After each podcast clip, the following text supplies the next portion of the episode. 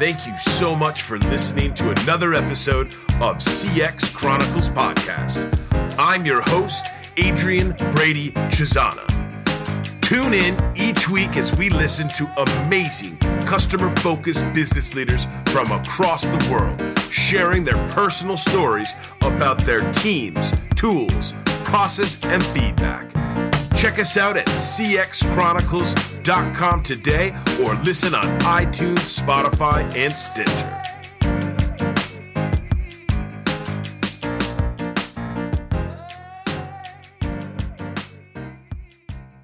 Today's episode is brought to you by Forethought AI.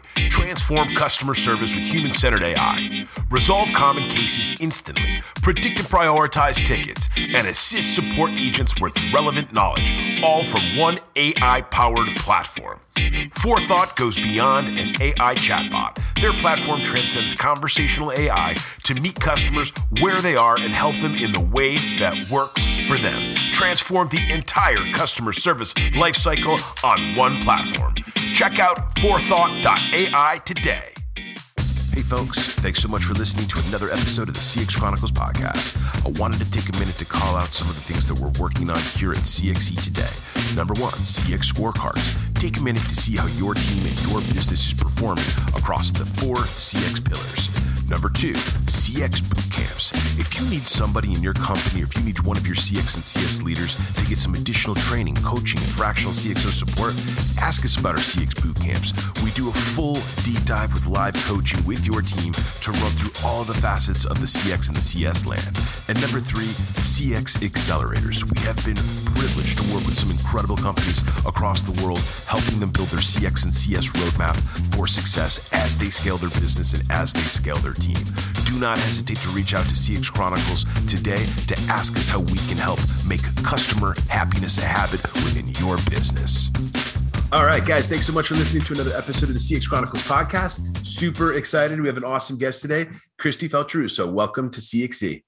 Hi, so excited to be here. Pumped so, guys, conversation. Kristi is got so number one, we're excited to have you, and then number two, Kristi's got an awesome story. She's been on this incredible journey, and I think like I was super pumped to, to have you on, Kristi, because um, you've just done such an awesome job of helping to kind of expand the CX and the CS community. You're constantly, you're, it's hard to keep track of where the hell you are because you're always in a different town, a different city, a different place. You're always with these different companies and awesome customer focused business leaders. So I'm super pumped to uh, have you come on today, share the story, and just give us a bunch of different ideas for how you've sort of planted your own journey and how you've really kind of uh, struck the chord that you've struck with client success and with this huge community that you've built. So I'm pumped. So why don't you start off?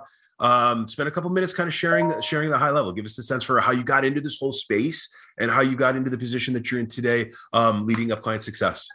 Awesome. Yeah, I, I actually I love my journey, and not just because it's my journey, but because I think it's it's an interesting one because it helps at the stage that anyone can make their way into customer success at a software company. Um, I, I break my career down into two acts. Act one is all in digital marketing. I spent 10 years of my professional career in marketing, uh, specifically online acquisition, right? So helping companies, whether it's agency in, in agencies or in-house, um, drive more traffic to their websites, right? Through SEO, PPC, right? We're going to either do e-commerce or they're selling ad space. So I spent a decade doing that. And during that time, I actually used a, a, product called BrightEdge to help with our search engine optimization, which was a SaaS product. Uh, they were a Silicon Valley based company. And after using them at two different companies, and establishing a great relationship with the CEO, I said, open a New York office and I'll come work for you. And right. eventually they did. And so I did. And so I was able to spend act two of my career breaking into customer success, you know, in, in early 2012 and spending the past 10 years building, scaling, and transforming customer success organizations at hypergrowth SaaS companies. Um, and then most recently, had the privilege of joining Client Success um, and coming on board to basically do customer success for customer success professionals, which is like literally finding the thing I love most in the world and then tricking somebody into paying me, um, which is what I feel like I've done now. And I'm, I'm super excited about that. That's super cool. I think so. First of all, I, I love. Um, it's just I, I know I say this a lot, but it's it's awesome to hear how many different walks different customer focused business leaders have to getting to where they are today. You mentioned digital um, digital marketing. I selfishly that is like such an incredible place for a CXer or a CSer to be able to kind of cut their teeth because I mean, look, most most modern day companies, when you start to think about like this holistic customer journey, and you think about the very first um, way that a, a, potential customer or a new customer finds out about a business or a product in the first place, you must have had a lot of uh, you, you, you got a lot of um, early er, er, early experience in terms of just that that beginning of the journey or that upper funnel part of the game. That had to have been huge in terms of kind of thinking about how you eventually, as you get down the journey or you get down the funnel, and you're thinking about retention, you're thinking about satisfaction, you're thinking about product adoption, usability must have been a really good way to kind of start like starting early on that that early part of the journey and, and must have really kind of set you off on, a, on an interesting course for thinking about how CX and CS is it, it is a huge part of selling, Kristi. It's a huge part of selling. I think people like you and I are, are probably some of the loudest people around. Like this is modern sales. Like if you can get really, really good at bringing people in the door and then keeping them for the long haul, Yep. That's the game. That's an easy way to crush your sales goals. That's a super easy way to grow your business, and that's a super easy way to be able to grow your team and expand and scale into the future. So I, I like how you started that off. Why don't you um, talk a little bit about client success and give us a sense for the team that you're building today over at Client Success?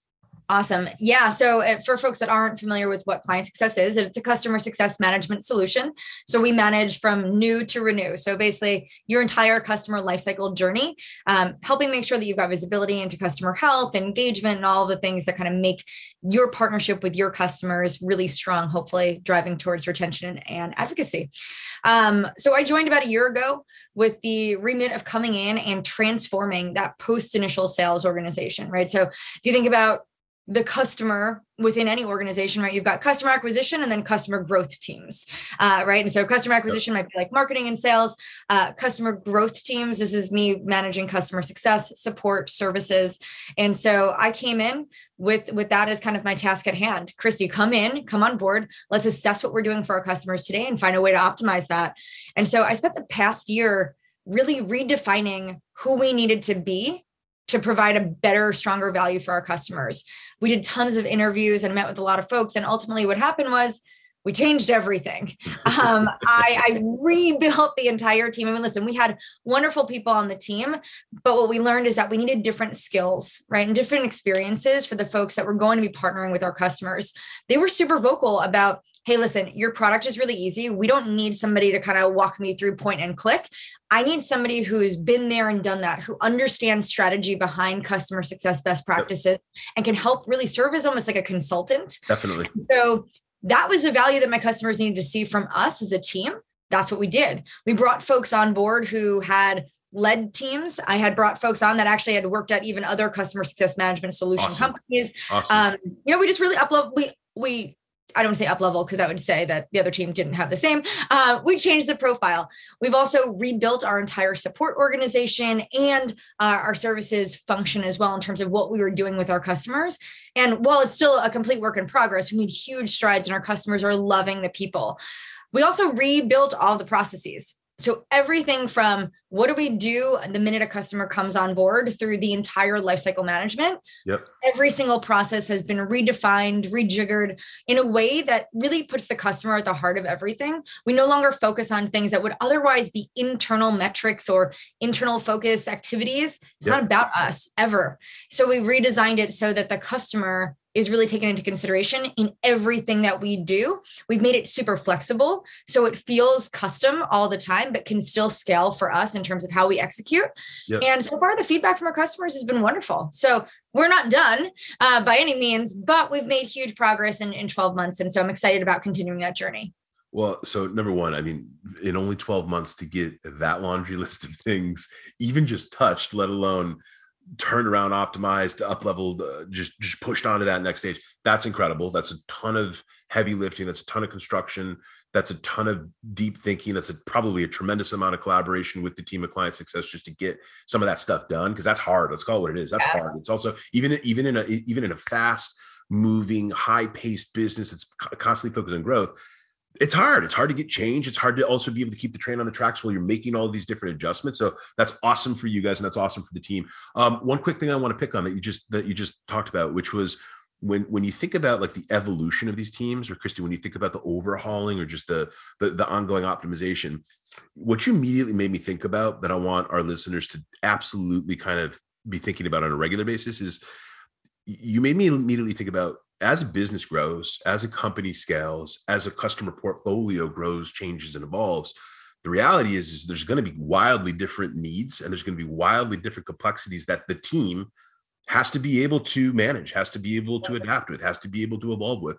And, and I like that we're starting here with team because like the team often also has a huge uh, impact on what the other pillars are going to look like. So depending on what your team looks like and how your team is set up and what types of guys and gals you have on that team to be able to do this stuff, it's going to oftentimes dictate how well the tool section is going to be set up, how well the processes are going to be set up, how well you're going to actually be able to not only collect feedback but act upon feedback. So I love that that, that you kind of call that out. And I think it's something that our our listeners need to think about because realistically this is hard and, and every company is going to have a different type of appetite and a different type of cadence for when you need to think about when it's time to up level or when it's time to graduate to the next uh, the next state but i think it's really really important that you call that out and it's something that as cxers and csers we got to be thinking about on a regular basis as we as we're working at these growing companies yeah, it's just a tough realization to come to, right? Because sometimes that means you have to make people changes.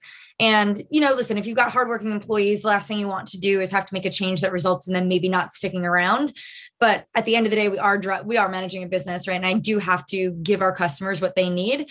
And so those conversations, they're tough. The outcomes are difficult, but Oh, and even for our customers, right? That change is hard. Definitely. Those transitions aren't, aren't seamless, right? Although we'd like them to be. Um, but ultimately, I think if everyone's very clear on the vision, everyone can work to getting there and really understands it. I love that vision, compass, just this general idea of direction setting being one of the most paramount activities that any executive leadership team bestows upon not just their team, but their customer base too. If your customer base has a sense for who you are, why you exist, where you're going, what direction you're running in, they can make a quick decision as to whether they're getting behind that bus or whether or not they're going to find another one. And I always tell everybody that too. That I mean, that's a great point, right? This journey isn't for everyone. You don't have to stay here. You don't have to follow along. This is, might not be for you. Um, so I always tell everybody, like, listen, if you want to come along, great. Here's what it's going to take. And if you don't, that's okay. We're going to remain friends. yeah, yeah, hundred percent. Um, Kristi, before we move forward, I want to give give the listeners a sense for what is that bread and butter ICP for client success today? What type of customers are you guys serving? What type of customers are you working with? And give us a sense for who the profile is for all the awesome guys and gals that you're that you're spending time with and thinking about CX and CS optimization with. Yeah. So usually these are early to mid stage organizations where I'll define it based on their customer success teams. Teams are usually anywhere from three uh customer success professionals all the way up to like a hundred. Okay. So it really, I would say probably not much larger than that. It probably caps off around there. But so you've got really small organizations who are just starting to build some infrastructure and some light processes around customer success, yep. all the way to some organizations that have really, you know, structured teams who are very clear on how their business operates.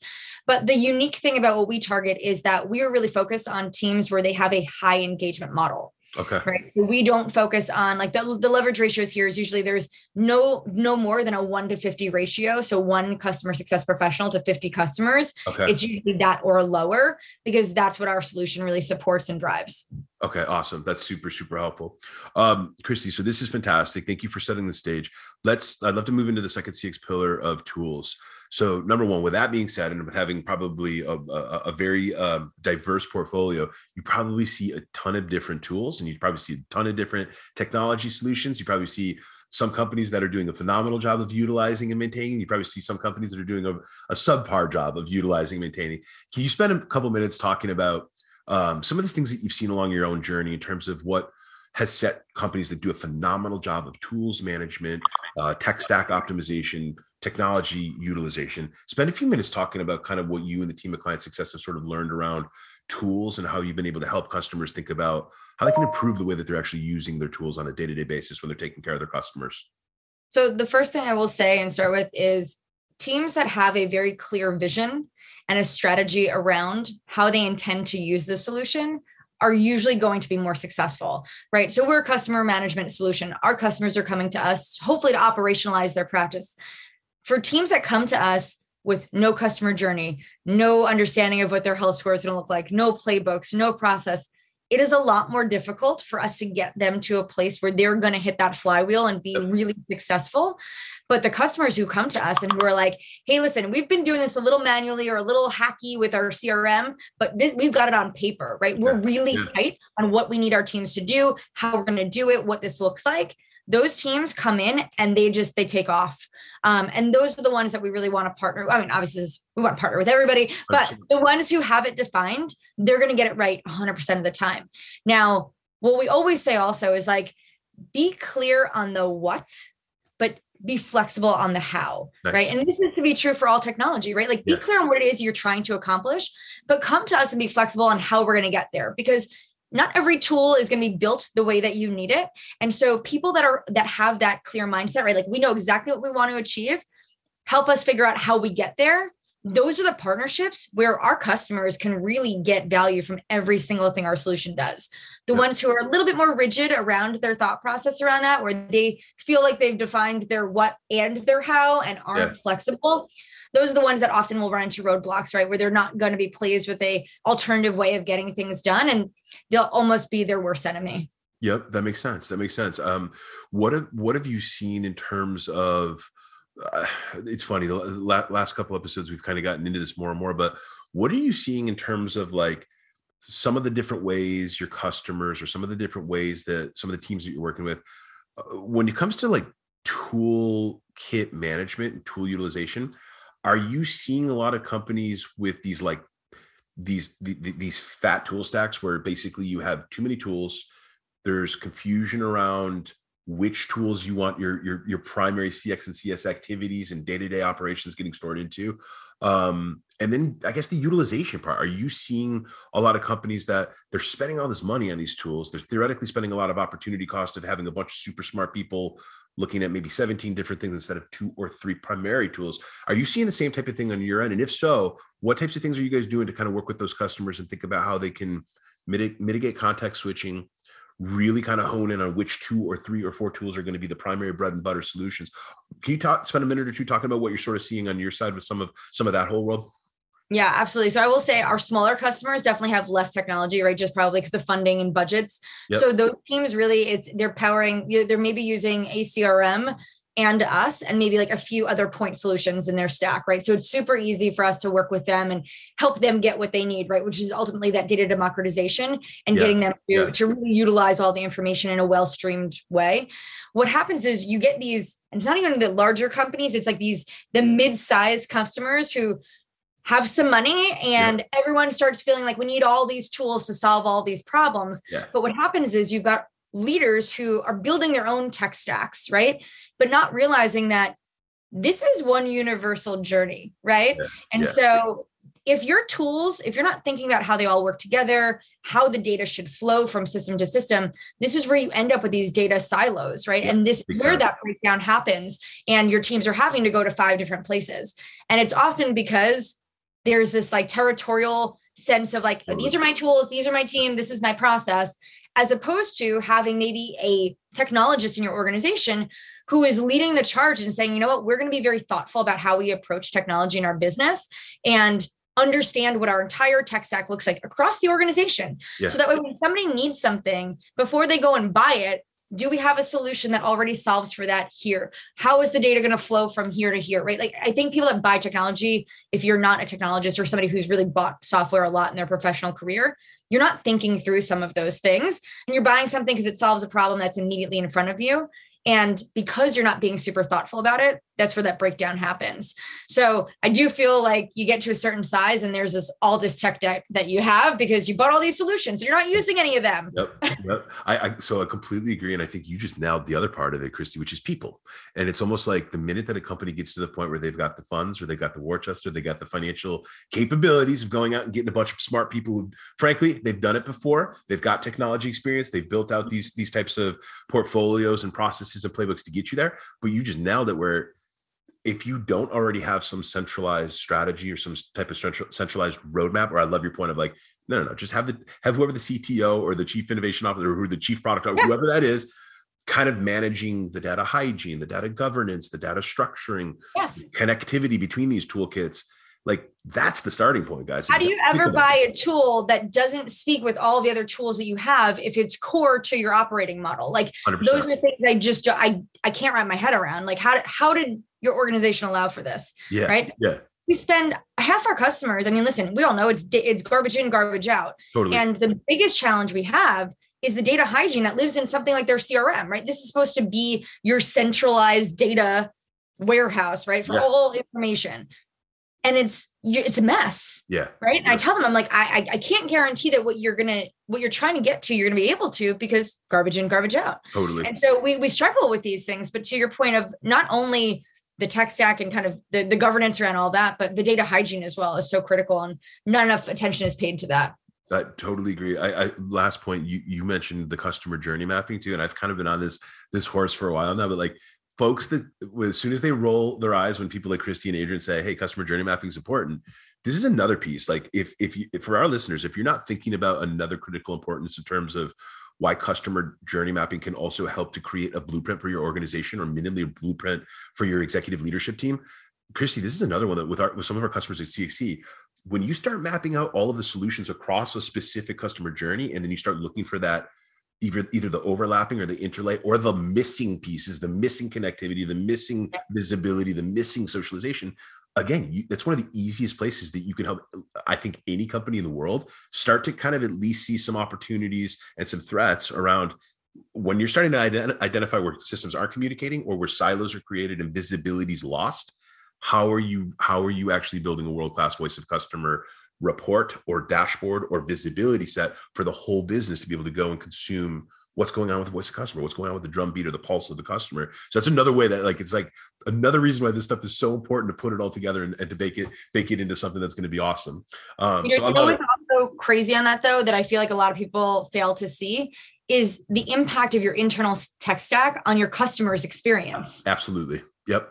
This, it's not just about break down processes how how are you know those, those systems not speaking together doing things that they're supposed to be doing that's fine but not with the right data not with the right flows. That impacts your customers right? I always think about like the the sequencing of something like invoicing right? Like why, why are you sending an invoice right before you've even kicked off with your customer? You've proven no value. Why can't you wait like six days? You know i mean it's silly things like that but just because the technology triggers because contract signed invoice out. Yep. and that you're not you're not thinking about how the technology is actually flowing with the customer lifecycle in a way that is impacting your customers. Crazy. 100%. Yep. Um, Chris, I'd love to dive into the the the, the third CX pillar process, and you you, you started to, to, to kind of hit on some of this, but what have been some of the ways that you and the team of client success, and more importantly, just just, just Kristi in her own in her own journey, what have been some of the ways that you've leveraged um, your ability to curate living playbooks with your with your team um, control, monitor them, right? Keep a tab on it. Cause I think the thing that I'm learning, the, the, the more time I spend in just like the, the growth fake, growth phased uh, business side of trying to help companies grow and help, help companies scale, these playbooks change on a weekly basis. It's it's arguably daily, but it's minimally on a weekly basis. There's new foundational items. There's new directional sets. There's new pivots or, or, or pitches that happen with the business that a new customer comes on and now all of a sudden you're chasing a different type of uh, a target. But can you spend a few minutes talking about some of the things that have worked really well for you when it comes to playbooks or when it comes to standard operating procedures or just baking process into the day-to-day of a of an awesome cx and cs organization so the first thing I always do is obviously it's with the customer. They're they're kind of in their shoes, right? What is the experience that they need to, to realize in order for us to execute against their goals? So everything that we design is with them at the forefront, right? We don't think about our internal processes. I'm not designing it for me or for my team. Everything is designed for them to help us orchestrate that. Now, to your point about flexibility, the big thing there, um, you know, you've got to be nimble enough to account for change yep. and be able to manage that. And the big thing about change is that communication, right? The strategy obviously is core, but how you manage that change within your organization is going to impact its success. And so for us, I mean, listen, we're we're grateful. I work at client success. I get to use our own solution, right? We drink our own champagne. Yes. So for me, all of my processes live in client success as our platform. And so as things evolve, right? We're able to see the data and impact correlation back to our processes right in the solution and modify on the fly. Okay. Now, I will say we do have some standard process around how those things get modified and, and what we do in terms of change, right? Not every CSM can go and make a change to things. Okay. Things have, I, I'm the governing body over our process and infrastructure. So the team will provide feedback, right? And that's what I want them to do. They're the frontline team working with our customers every day through our life cycle and all the processes that go with that when we're hearing or seeing the need to modify those things we meet internally we discuss these things we we discuss what those changes look like and then we execute accordingly I will say I used to be a little bit more rigid and saying like, nope, we're gonna we only make change on these days, right? We make yeah. change six months and six months and like not in between. And what I found is that me being that rigid because I am such a process person and like need structure, yeah. um, that was doing a disservice to our customers, right? Forget like how that was impacting my team, but that inflexibility was really hurting our customers because if we needed to modify, we needed to modify right away. Yeah. So having the ability to clearly define measure the impact of all your processes keep them in place where you do have that kind of system of record where everyone's working off of the same process and model. And then also being able to modify as needed but having having a governing body so it's not the wild west. Um, that's how we've been able to do it. But like i said everything i design and all the programs that we create from as early as even the pre-sales process through our entire life cycle which obviously goes beyond uh, renewal and advocacy is really you know something that we we've owned internally from the customer standpoint I, I, love that. I think, you know, I, I don't know if it's just a product of the type of folks that gravitate towards the customer experience and customer success space or what, but I've found over my last 15 year journey at working at a, at a number of these different high growth startups, folks in our camp tend to tend to have a, an innate ability to chronicle, document, curate, capture, socialize, and then improve that content better than I think anybody in the business. And maybe that's me selfishly saying that because we are like that. We are the hub. I mean, we we have uh, arms and feet and and, and and and and and legs in every single part of the business. Right? We're in marketing. We're in sales. We're in support. We're in product. We're in analytics. We, we're managing up to our executive leadership team. We're managing down to the ranks of the portfolio. But I think that now more than ever, I feel like I'm having more and more conversations where people understand the criticality of having that that playbook or having that set of procedures or having that process i think covid and remote and the push of remote workforce yeah. management is probably a huge piece of it i'd also argue the other thing that i'm learning as i talk with more awesome customer focused business leaders you know if you're if you are in charge if you have the privilege of being in charge of a of a customer success a customer experience team you have a big budget you have a bunch of awesome smart people working on your team you are in a position where you should be essentially helping the company or helping your business write that story, write that history, share that story, socialize that history. And then lastly, I think I know I say this a lot, but like some of the best companies that I'm seeing, they do a phenomenal job of building their internal FAQs, knowledge base, and general confluence knowledge and then they can mirror it back out to the customer. So maybe not everything, maybe not 100% of it, because there's some stuff that you got to keep in the back of the kitchen. That's the magic sauce stuff.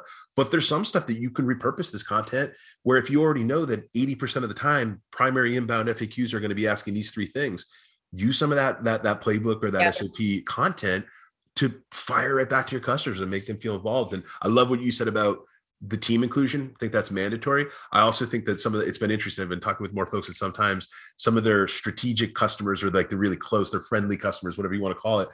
Sometimes they take a look at this stuff too to see how, to your point, how oh, are you building absolutely. these playbooks to serve your customers? How does it help your customers? So I love that's these ideas. Point, right? If it's all about them, how can you design it with maybe out them? Um, so yeah. we've got we definitely have a couple of friendly folks where it's like, listen, they're CS professionals also. So I think I'm at a competitive advantage because I'm speaking the language of my people yeah. here. But yeah. I'll put some things in front of them like, does this resonate with you? Do you feel like if my team was running these motions with you, would that land well? How can we modify it? How can we optimize it? And a lot of our customers are, are always eager and excited to share feedback, good, bad, or otherwise. And we're yeah. happy to hear it. Um, and like I said, I almost feel like we are under a microscope though, because because we are their peers yep. and we're supposed to be experts, yep. that we're watching every single thing that we do, every email that goes out, every deck template, every meeting that we run, every agenda we put in there. And so there's a lot of scrutiny around our team and how we work in support of customer success. But the feedback, like I said, has been phenomenal. But working in collaboration with our customers is definitely like the icing on the cake. Love it. That's huge, Kristi. That's awesome too, by the way. It's got to be a, a, fun place and a fun environment to be a part of every day. Um, you just mentioned feedback. Let's dive into the fourth and the final CX pillar of feedback. And I was excited to chat with you about this because number one, you just you also just set the stage well for this. You deal with a bunch of customer success and customer experience folks. So like these are the these are the these are the folks that like whether we can help it or not, we're constantly thinking about how can you ask better questions, how can you solicit information. We're probably some of the best people in most organizations thinking about how the hell you're going to act on it because none of that other stuff matters if you're not going to take it and go do something with it. But I'd love to hear you spend a couple minutes talking about the way that you and the team of client success leverage your customer feedback, and then I'd love to hear how you guys think about your team team feedback and the employee feedback that that that that, that you're using as you grow the business.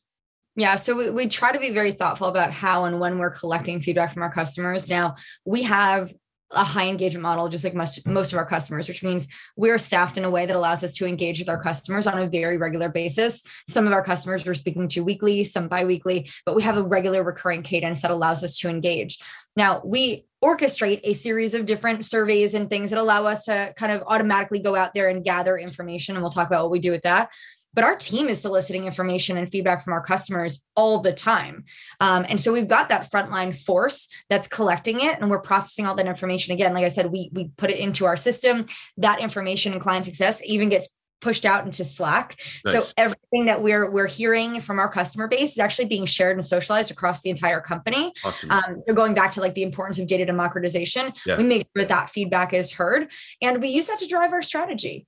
So even in the surveys that we we again very we're very formal and in terms of the timing of when they go out and how they go out and what they ask we make sure that first all of our feedback we make sure that we acknowledge it for our customers right? We're, we're expressing gratitude and appreciation for them sharing those thoughts and ideas. Yep. we make sure that we're double clicking into all of it. So even something like an nps survey Dave, our CEO, and I, we reach out to every single person who's given us a score, not just comments, but a score. If you've taken the time to even click a button and give us a rating, yep. we reach out to you and ask to get a conversation going because we want to learn more. We want to unpack that.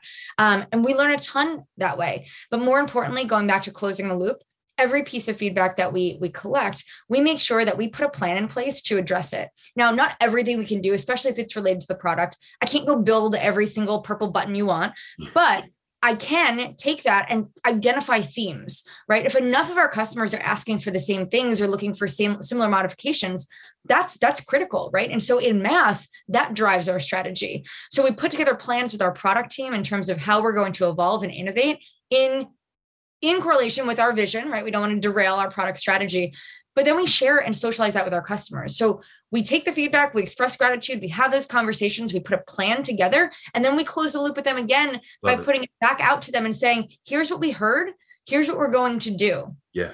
And that I feel like, and then and then we do it, right? I think the doing yeah, it is yeah. the most important part. Absolutely. But managing that as our process whether it's feedback from a survey or feedback from a conversation or something that we we've heard through the grapevine all of those things matter to us but we want to just make sure that again we, we bring it through that entire life cycle of listening acting and uh, closing that loop I love it. I want every one of our listeners to literally pause this, go back, listen to exactly what Kristi just said, because she just gave, no, you just gave them you gave them the, the, the, picture perfect playbook for how you need to be thinking about that. I think there, there's just one thought I want to add on to it, which is like I, you you nailed it, Kristi, but like these reviews, these feedback, these survey responses, these inbound slacks, these text responses, that type of number one, just to your point, the time that the, that customer just took to give you something that they didn't even need to give you, they're already paying you for the product or the service. It, that stuff needs to be viewed as as gold. It's like those yeah. reviews. Feedback is, that, yeah. it's gold. It's like you're, you're you're getting a bonus from the customer. But there's another piece. I, I, along my own journey, you're absolutely right. Where the acting on it's the most critical part of it. But I've been blown away. I've had customers get back to me that are just shocked that what what, what you and the team are doing with just even following up and say, "Hey, customer, thank you so much for just mm-hmm. taking the time to answer that NPS or or you know responding to that survey." Because even that, there's something in the relationship, or there's something in the caring about the customer. There's something about like the the taking the time to actually give us additional feedback so we can get better if you get to the point where you actually act on it and not only that you start to you start to get really good as a company or maybe even as a sales and a marketing engine of saying hey customers last quarter here's the th- here's the top five things you talked about with us. Here's the four things that we were able to accomplish. That fifth one will be done next quarter Com- customers love that stuff that's how they become uh, fanatics that's how they become like completely addicted to the fact that this company cares so much about their portfolio or their customer base that they're constantly working on it and i think that's something that frankly for a lot of our listeners that are building their own startups building their own growth focused companies it's not that hard. Somebody in your company just needs to start owning it and doing it tomorrow. And frankly, it's it's where you get more growth. It's where you get more customers. It's where you start to build your own army of promoters where people are going to be go out there in the world and just talk about how fantastic your business is and how fast fantastic your team is. So, what about the employees? I don't want to pick your brain on the employees. What have been some of the ways that have worked really well for you as you manage a bunch of different teams? You you you see a bunch of different CX and CS teams. You and I are both believers of the fact that those guys and gals arguably have most of the answers under the sun around the things that need to happen in an organization. How have you how have you helped um, some of your own teams, or how have you helped some of your customers with leveraging uh, how they can improve getting better at using their employee feedback and their and their their actual team feedback to grow the business and to to help with scaling? So the interesting thing is our team here at Client Success, right? My customer success organization, they are our customer, right? Like so this is like having your your product advisory board live in your business, right? So we get we cheat. Um, so we we make sure that all of their feedback is heard early and often. So okay. they have, we have direct access. We meet regularly with our product team because we're in the solution every day, right? We're we're navigating things. We're experiencing that wonky, like oh yeah, that shouldn't yeah. do that. Yeah. So our product team is very keen in, in having those conversations and leaning in and uncovering that.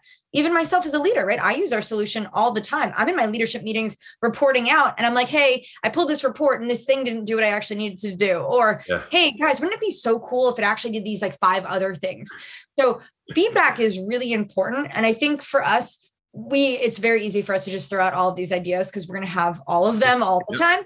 Um, what we do is just try to make sure that we're documenting everything. We review it. We kind of stack it against what we're trying to do as a business and making sure it doesn't, again, derail our strategy and our focus. Yep. Um, and then making sure that the our team more importantly that they feel heard and validated especially when things do come to fruition in the product so we treat them just like our customers right our team is our customer yeah. um, and so we want them to feel that same validation that what they need in our solution is important it makes sense here's what we're doing and then making sure that they're getting what they need when when we can deliver it. I love it. I mean look you just Kristi you're spot on where if if you are a startup founder or or, or a growth focused um, executive and you're wondering how you can fill that product uh, that product feedback bucket up again go go right to where Kristi just said you're your your internal users are arguably going to have most of the answers anyway or minimally. They already know the, uh, the they know the top um, consternation points. They know the 20% of things that are coming in 80% of the time.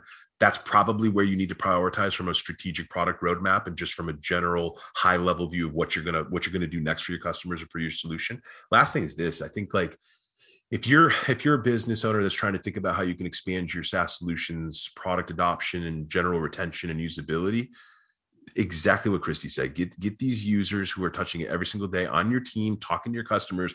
There's almost like a an amplification effect that happens right there, Kristi, where not only are they dealing with the customers, but they're using it uh, themselves. There's like a there's almost like a, a level up that happens with that type of feedback. I would almost I would weigh that a little bit heavier, if you will. So like definitely start doing that in your business tomorrow because it's an easy way to get started. So Kristi, this has been absolutely fantastic. Before we before we wrap up, where can people find out more about you and all the awesome stuff that you're doing? Because you've been just killing it on not just the thought leadership game but like you're one of the i think one of the the absolute best pioneers in the customer success customer experience community.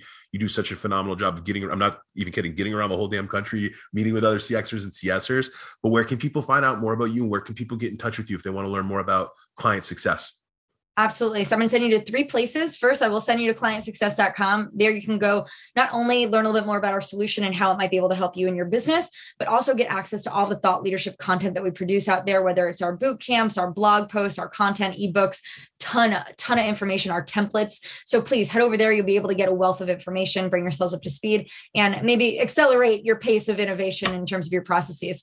Um, also, you can check me out on LinkedIn. Um, try to be super active there. So if you want to have a conversation, you can reach out to me directly. You're, I try you're a machine on LinkedIn, Kristi. You're I try to be, I try to be. Um, and then lastly, uh, I will just obviously do a quick plug for my website, keeping CS simple, um, which is my, my domain where you're going to see an aggregation of all of my content. So all of my podcasts, videos, boot camps, um, books I love, podcasts I love, like CX Chronicles, um, and a whole bunch of just information and resources to help you on your journey. So those are my three. I love it. Well, Kristi, look, it's been our absolute pleasure. We can't wait to see what you and the team of Client Success do next. And I am uh, absolutely excited to keep our conversation moving forward into the future. Thank you so much for joining today. Awesome. Thanks for having me. Thank you for listening to another episode of the CX Chronicles podcast. We're thrilled to have you as a part of the CX Nation, tuning into customer focused business leaders from across the world. Be sure to check out the CXC website, and as always, find us on any of your favorite podcast players iTunes, Spotify, Stitcher, and more. Thanks so much for making this show a reality and being a part of the CX Nation. And as always, folks, remember to make happiness a habit.